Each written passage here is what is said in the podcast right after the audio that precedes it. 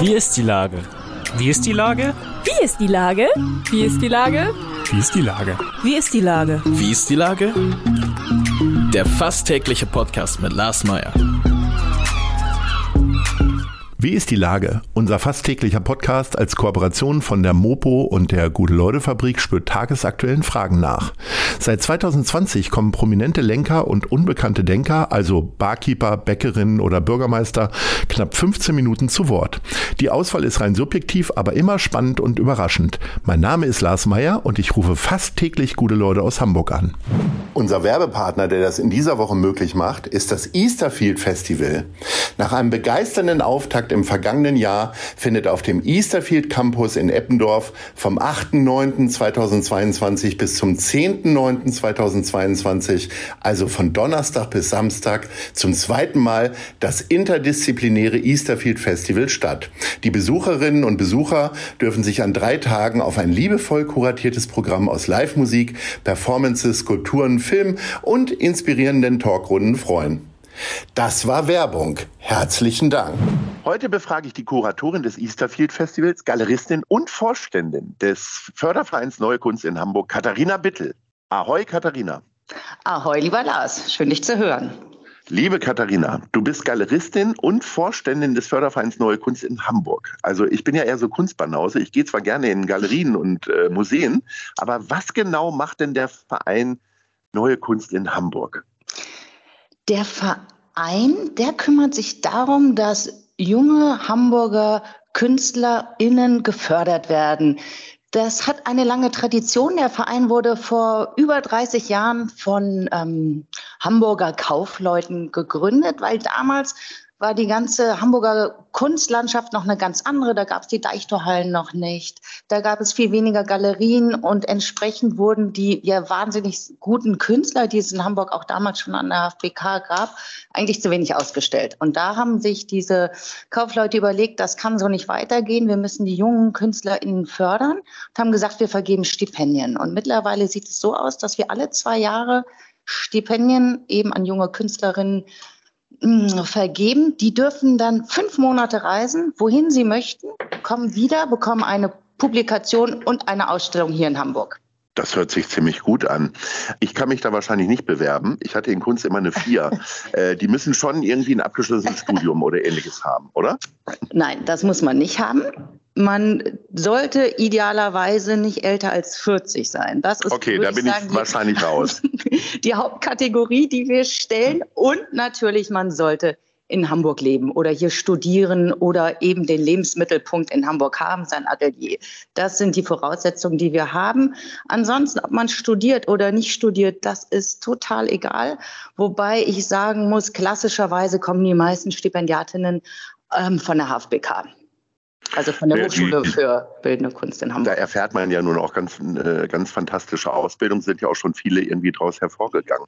Du hast ja selber deine Galerie auch in der Admiralitätsstraße. Ich bin jetzt kein Ur-Hamburger und habe mich immer gefragt, wie kommt es genau da eigentlich ähm, zu so einer Konzentration von Galerien und Ateliers? Das ist auch eine schöne Geschichte, die trifft sich nämlich auch wieder mit dem Verein Neue Kunst in Hamburg, deren Vorstand auch Jockel Weiz ist der gleichfalls Ende der 80er, wenn ich mich, äh, wenn ich das richtig im Kopf habe, die Fleetinsel gemeinsam mit dem Jan, äh, Architekten Jan Störmer gekauft hat.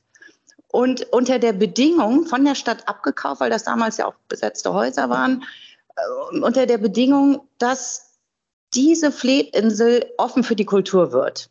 Somit sind da Ateliers entstanden, Galerien sind eingezogen, es gibt ein Antiquariat, dann wird es durchmischt mit jungen ähm, Kneipen. Also das war damals so die Absprache mit der Stadt, dass das eben ein Quartier wird, was für die Kunst zugänglich ist und zu bezahlbaren Preisen.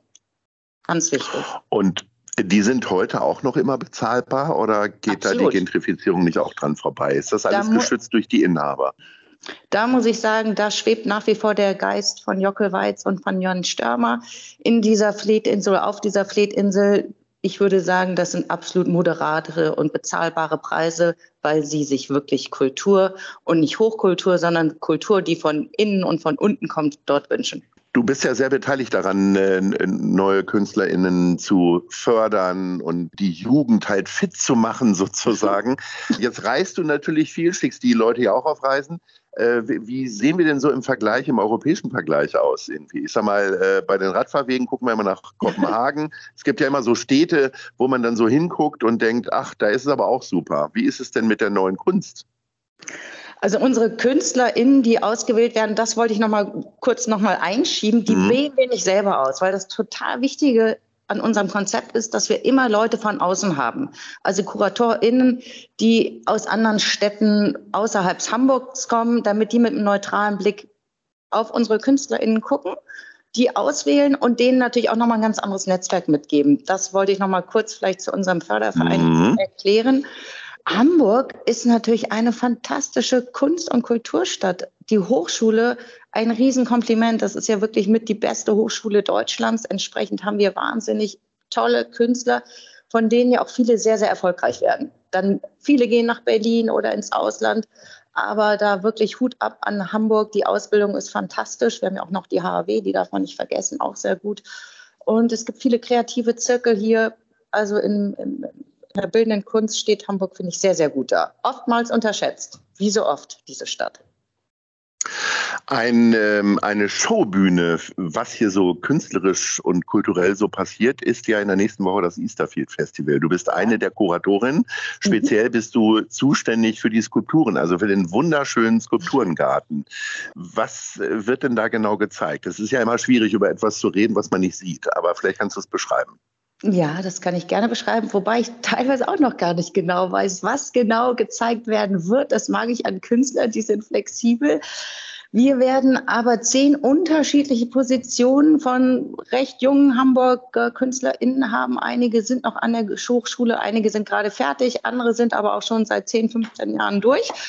Wir werden vor allem äh, internationale Positionen sehen, denn Hamburg hat, zieht mittlerweile auch viele internationale KünstlerInnen an und wir haben davon von ähm, einem großen Netz, was im Baum schwebt, über ein, ähm, eine, ein Vogelhäuschen, aus dem dann eine Soundinstallation herauskommt, bis hin zu Hunden, die, wie es aussieht, vergraben werden und deren Kopf man nur sieht, wirklich ein ganz breites Spektrum an Hamburg. Oha, oha. Das hört sich ein bisschen wieder nach Skandalen an, äh, aber es wird wahrscheinlich, äh, ich sag mal, bei Social Media wird es funktionieren, weil da funktionieren ja Tiervideos, auch wenn die ja. Hunde natürlich, na, es wird kein Tier gefährdet bei Nein, dieser Kunstinstallation. Die sind einfach nur aus Hartplastik. Wir werden keine echten Hunde verbuddeln. Ich habe ja schon gesagt, das ist äh, eine wunderbare Showbühne von vielen Disziplinen. Ähm, jetzt mal abseits, wenn der Skulpturengarten steht und das alles so läuft, ja. Äh, welcher Bereich ist denn für dich so persönlich der interessanteste? Äh, stehst du eher den Film näher oder freust du dich auf den Diskurs oder vielleicht doch Musik von Pohlmann und Jan Plewka?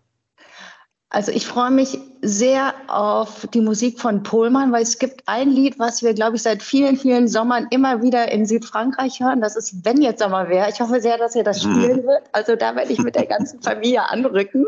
Dann freue ich mich sehr auf die Talks. Da gibt es ja drei unterschiedliche Facetten, Performances, Tintin Pantrone, die gerade eben auch auf der Fletinsel einige Wochen waren und da ähm, Performances gemacht haben also ich mag genau dieses breite Spektrum. Dann Edler Adnan im, Film, im Kurzfilmprogramm auch wahnsinnig aufregend, spannend. Diese Künstlerin, die ja sehr spät erst zur Kunst eigentlich gefunden hat, weil sie vorher ganz andere Sachen gemacht hat.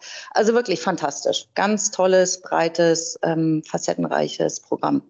Für mich bedeutet ja Kunst und Besuch einer Galerie immer Zeit zum Durchatmen. Äh, was ist es denn für dich? Weil ich sag mal, du hast ja quasi aus dem Hobby auch den Beruf gemacht sozusagen. Ja, absolut aus dem Hobby habe ich meinen Beruf gemacht. Deswegen liebe ich das auch so sehr. Ich muss vielleicht noch mal kurz erläutern. Ich hatte sehr lange eine Galerie auf der Fletinsel. Mittlerweile habe ich eine Agentur für Kunst- und Kulturveranstaltungen für Unternehmen gemeinsam mit meiner Geschäftspartnerin Julia von Jenisch, die man vielleicht von mhm. Deichtorheim kennt, weil sie da ja schon seit elf Jahren den Förderkreis leitet.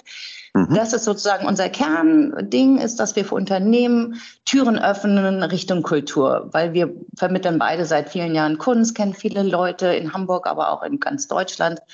Und darüber hinaus haben wir eben diesen Projektraum. Das ist natürlich ein bisschen was anderes, weil es sehr viel freier und auch verspielter sein kann als eine Galerie. Wir haben kein festes Künstlerprogramm, aber wir nutzen diesen Raum, um KünstlerInnen ein Forum zu geben.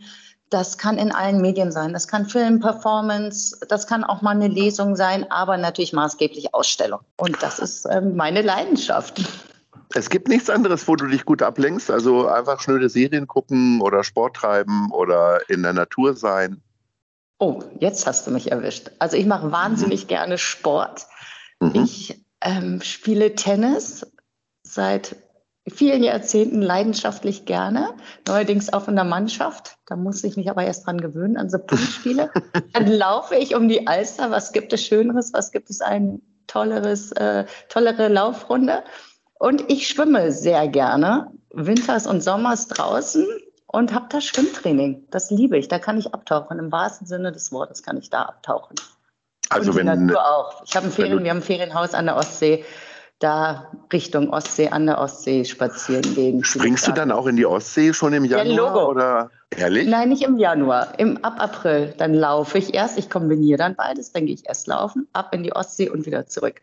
Ach, das hört sich gut an. Wir sind schon äh, am Ende äh, unseres Gesprächs. Damit fängt dann die Top 3 immer an. Das ja. sind äh, Kunstausstellungen in Hamburg. Empfehl oh, uns ja. doch mal ein bisschen was. Platz 3. Platz drei.